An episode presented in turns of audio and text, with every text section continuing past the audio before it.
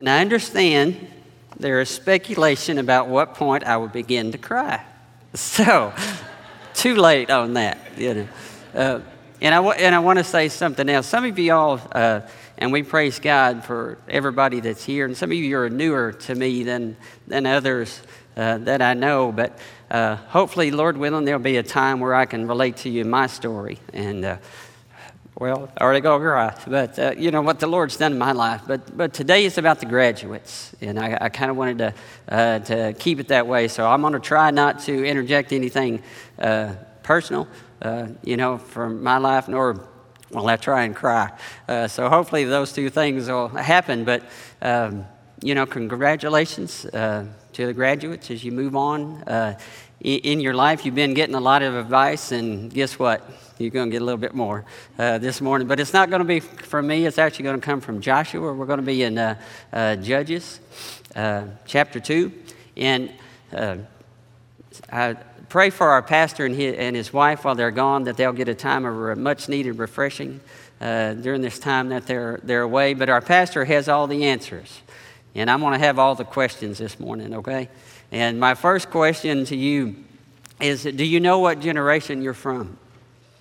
Each generation has a name. Now, now I tried to find out. I do not know how the names come about, but do we have that the first slide up there? Do you know what generation you're from? If you're from born in 1925 to 45, you're the silent generation. If you're from 1946 or born into 64, you're baby boomers. And there's probably a, and unfortunately, the sad thing, I never thought I was a baby boomer until I looked this up. And guess what? I'm a I'm a barely, but I'm a baby boomer. And then we have Generation X, and, and then another popular one is the millennials. And, and then the next generation will be the Generation Z, uh, 2000 to present. And, and just so we can get a reference for like what I'm talking about and what Joshua was talking about in, uh, as far as generations go, uh, the first one there, uh, the silent generation, that, that would be my parents, like for me. Uh, then it would be uh, baby boomers. Uh, that would be me. Then my children are Generation Y. Is that right? I think that's right, Kristen, right? Yep. And, and then, then it'll be Generation Z would be my grandkids. So that's, that's, that's what we're talking about. And whenever I was thinking about the, the generations, I, I've always heard in church that we're one generation away from not knowing the gospel. Have you heard that before? that, that we're one generation away. And I, and I began to thinking about that. And I think at this point, I'm probably supposed to say something like you can open your church app and sort of, sort of kind of, most of it's there. But, but we're one generation away from, from that generation not hearing the gospel. And I thought, how can that be? There's no way. But the Israelite children are an example uh, of that happening. And that's what, what I began to, to look at. Uh, and actually looked at this some time ago. And in Judges chapter 2, verse 7 to 14, you know that we're one generation away, but my challenge to you is what are we going to do so the next generation knows the gospel? What are we going to be doing so that the next generation knows what Jesus has done for us in, in, our, in our life? So, looking at verse 7, and I'm probably going to stop here, not to cry, but uh, try to tell you something. So it says, So the people served uh, the Lord all the days of Joshua, in all the days of the elders who outlived Joshua, who had seen all the great works of the Lord which he had done for Israel. And I'm going to stop for just a minute. In verse 7, because of that, it says, So the people served the Lord all the days of Joshua. You know, sometimes in your life, there's a, there's a family member that you look to that's the patriarch you know, that, that holds the flame, that, that holds the fire, that keeps you spiritually on track. Um, and I hope we don't make a copy of this for my parents, but I think Judy said we were going to. But what came to my mind was my grandmother, my dad's mom. And, um, and whenever we would uh, have family reunions, we always did this around Thanksgiving. And while grandma was there, there wasn't no foolishness going on. Uh, there wasn't no drinking, uh, there wasn't no cussing, uh, there wasn't anything like that going on. But once grandmother passed, that respect was gone. You know, and here they came. You know, everybody was wanting to do their own thing. You know, this is my time, is what they were saying. And, and to me, that's what the children of Israel were doing at this time. And then it goes on to say, in verse 8. Now Joshua the son of Nun, the servant of the Lord, died when he was 110 years old. And they buried him within the border of his inheritance at Timnath Heres in the mountains of Ephraim on the north side of Mount Gaash. And I'll stop for just a second because Joshua was Moses' right hand man. He was there with him uh, through a lot of stuff. He was a, he was a mighty warrior. Joshua was one of those 12 that went out and, and, and spied uh, the promised land. And he came back and said, Yes, we can take it. Uh, and the other said that they can't. So Joshua uh, has been a man uh, there with Moses, and he was passed on uh, the leadership from Moses. And it said in verse 10, and this is an important verse when all that generation had been gathered to their fathers, another generation arose after them. What? Who knew not the Lord, nor the work which he had done uh, for Israel. And whenever I, I looked at that word, knew not, it means to learn by experience or, or to have a relationship with, you know, to be involved in, in, in things of the Lord, active in different things. And I thought, you know, what, what does that mean during our time if that, that was to happen today? And the way I, I, in my mind, pictured it, everybody quit coming to church Nobody taught Awanas. Nobody taught Sunday school. Nobody helped with the kids. That's what would happen if we let the gospel die during this time. And that's what was a reminder to me what took place during this time. And, you know, nobody was teaching at home. Nobody cared, you know, about the gospel. And then it said they also knew, knew not the work, you know, that God had done. And that kind of spoke to my heart and said nobody was giving a testimony. Nobody was giving a witness. Nobody was sharing one on one what the Lord had done in their life. You know, that I was going through a rough time, and here's what the Spirit of the Lord ministered to me and, and helped me through. And this is what was all happening, uh, you know, at, at this time. And as a result of them not having the Lord in their life, this is what began to happen in verse 11. It said, Then the children of Israel did evil in the sight of the Lord and served the Baals. And they forsook the Lord God of their fathers, who had brought them out of the land of Egypt. And they followed other gods among the gods of the people who were all around them. And they bowed down to them, and they provoked the Lord to anger. Verse 13 They forsook the Lord. That's not for me, I don't think. They forsook the Lord and served Baal and the Asherus. In verse 14, and the anger of the Lord was hot against Israel so he delivered them into the hands of plunderers who despoiled them. And he sold them into the hands of their enemies all around so they could no longer stand before their enemies. This is what began to happen uh, because they didn't have the Lord in their life. They weren't following the Lord. And the first thing I noticed was back in verse 11 where it said uh, they did evil. And this has to do with their thoughts, their deeds, and their actions what they were up to. And the other thing that I noticed in this verse, it said, in the sight of the Lord. And it said, did evil in the sight of the Lord. You know what that means? It means nothing is hidden from God. No matter what you think you're up to in private or away from church on Sunday between 11 to 11:15, nothing is hidden from God. That's what that word means. In a verse, the second thing that I noticed in these scriptures, it said that they served. Verse 11. No, is that verse 11? Nope. Yeah, it is. And they served the Baals. And if you'll notice, this is the same word that's used back in verse 7. The same way that the people of Joshua's time were serving God, in that same manner, they were serving these foreign gods, uh, these false gods. You know, the prior generation, they had had peace, you know, but this current generation, they were going in another direction and they're about to, to get into uh, some massive trouble and destruction. And what this word means, served, it means to work for, to make oneself a servant, or to make, or, or be a worshiper. That's what they did. They went and attached themselves to these other people, which Joshua had warned them not to do. And so they did it. And, and this is what became of that. You know, that they became a lost generation, a, a generation that lost the gospel. They didn't know uh, what all the Lord had done. Next thing I noticed in this was verse 12. And it says, They forsook uh, the Lord God. And what that word forsook means, it means to leave, uh, depart from, abandon. And this last one really pierced my heart. It's, it means neglect. They neglected, you know, the Lord, what He had done. And it broke my heart uh, whenever I read that. And I wondered, you know, myself in my life, you know, am I neglecting, you know, God's work, what He's called me to do? Are you neglecting what God has called you to do this morning? And it said in, also in verse 12, it said that they followed, that they followed after and they forsook the Lord God of their fathers who brought them out of Egypt, and they followed other gods from among the gods of the people. And this means that the, their manner of life, you know, that they were led away, that they were led away by the influence of other people. One thing I've always heard in my lifetime is that be careful of the company that you keep. And I have to tell you from, from personal experience, if your friends aren't encouraging you in your walk with the Lord, they're probably dragging you away from that.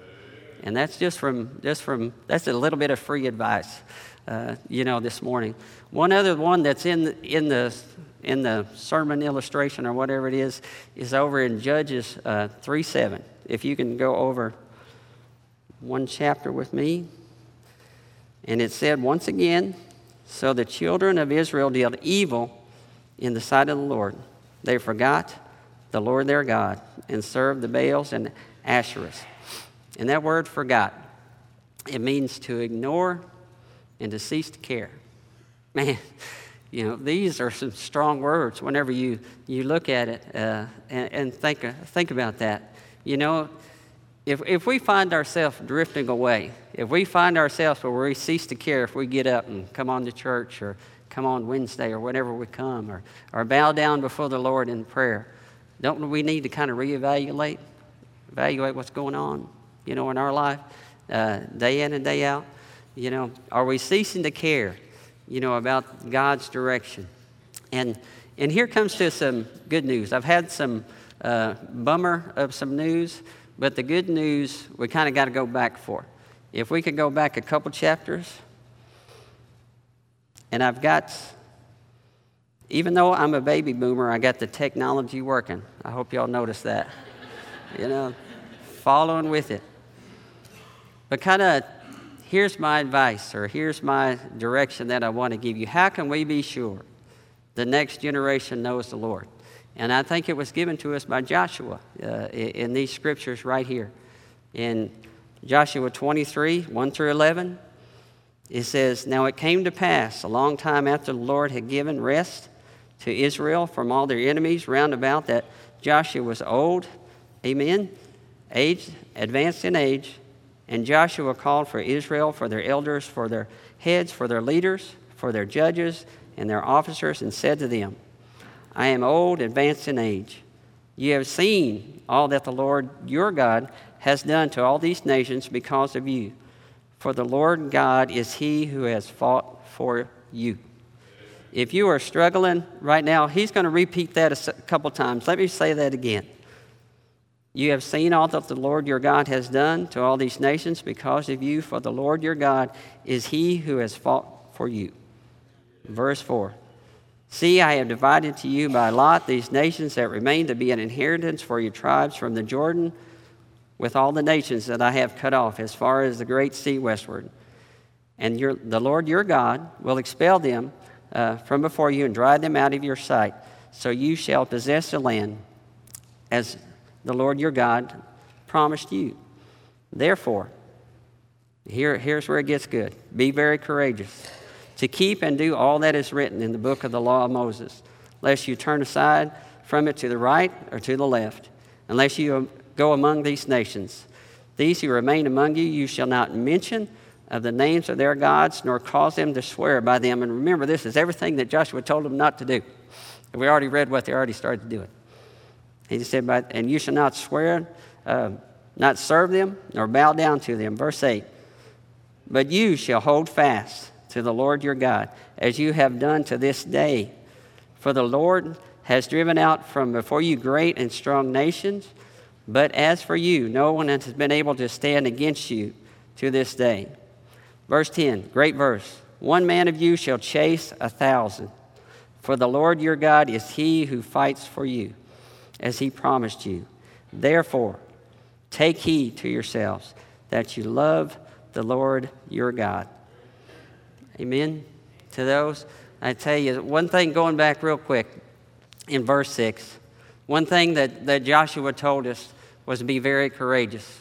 And that word means to be exceedingly strong. It, and it means to, to be bold, uh, you know, in today's times uh, as well. I have to tell you that most of the time I'm not bold. I'm not at all uh, bold. It's not my nature uh, to be. But one thing, as I was thinking about this, I can be courageous. If somebody asks me about why, why my haircut looks like it is, I'm quick to tell them, you know, why it is. You know, that the Lord God has been with me, you know, all the way. And, and whenever they ask me why I don't do this or I don't do that, gives me an opportunity to share with them why I don't, because all that Christ has, has done for me. The second thing that I noticed in this was that he told them not to serve other gods, you know, in verse 7. You know, and whatever that might be to you, you know, be careful, graduates, that it's not your career, that you don't put that before you put God first. You know, as we talked about in, in uh, you know, in our Life in the Word uh, lesson today, you know, a God can be something different to you than it is to me. Whatever you want to make it, you know, it can become. I've seen that in people's life over and over, you know, through that. But don't go after and serve other gods. Verse 8, he told us to hold fast to the Lord. I love what it says in the King James. It uses the word cleave, the cleave. And to me, that's to hold on tight, you know, to it. I love that word. And men, at the men's breakfast, this will kind of ring to you. That word, hold fast, it means to, and think about it in this terms as in relationship to your relationship to the Lord, to Christ. It means to stay close, means to keep close, means to follow close. And this last one was great. It means to pursue close. Right, Kenneth? You know, it means to pursue. We have to be pursuing in our relationship, you know, with the Lord. The, this last one that I'll tell you in verse 11, if you'll, it says, Therefore, take heed to yourselves that you love the Lord your God. And that this is a Hebrew word which is called ahab. And it means to have love for one another, but it also means God's love for you. And whenever I thought about that, you know, think about God's love for you. What did He give for you? He gave it all. It's a sacrificial type of love. Is that the type of love, uh, you know, that you have for God? And that word your in there, to me, what, in the scripture, makes it personal. It's a very personal thing for us to follow after the Lord, to choose each and every day whom we will serve.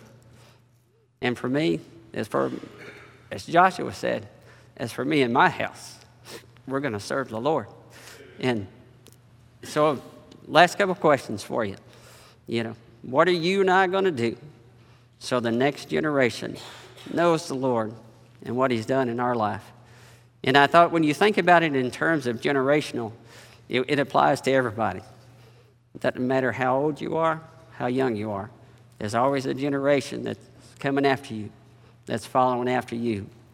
And the last thing, and I'll be done, you know, whether you're a graduate, whether you're youth, whether you're a church member, or your first time here, the gospel's in your hands.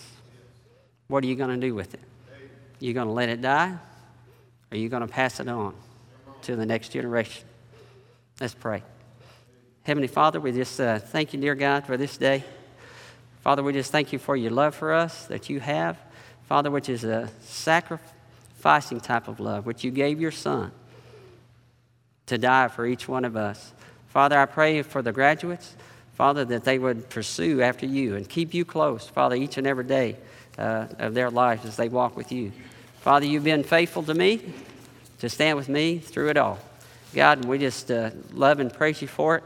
I pray, Father, this morning, God, if there's a need, Father, if there's a, a worry for the next generation, Father, I pray that the, your, your people will be more than open to come and lift them up. Father, if there's a concern in their own life, Father, that they're not following you as close as they should, Father, I, I just pray that you would draw them this morning.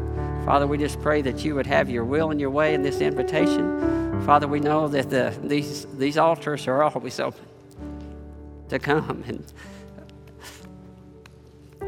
fellowship with you. God, to thank you and to praise you. Father, for what you've done for us. God, to seek forgiveness. Father, and seek direction. Father, we just pray now that you would have your way. In Jesus' name we pray. Amen.